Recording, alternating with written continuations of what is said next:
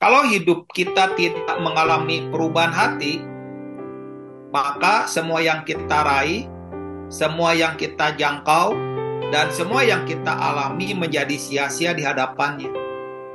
Jadi di sini menunjukkan bahwa pentingnya perubahan hati. Termasuk kita dalam pelayanan. Apakah pelayanan yang kita lakukan itu mengubah hati kita?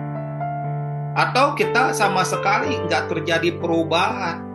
Yang sombong tetap sombong, cuma sombongnya di rohani gitu kan.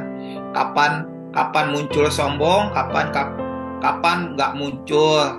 Nah kalau itu tetap aja di mata Tuhan nggak terjadi perubahan hati. Yang pelit ya tetap pelit, cuma ya kadang-kadang pelitnya bersembunyi dalam hati kita sehingga ya semuanya itu terlihat rapi, tetapi sebenarnya dalam hati kita banyak problem. Nah, hidup kita itu harusnya titik di hati ini. Segala sesuatu dimulai dari hati. Segala sesuatu dimulai di hati dan dimulai dari hati.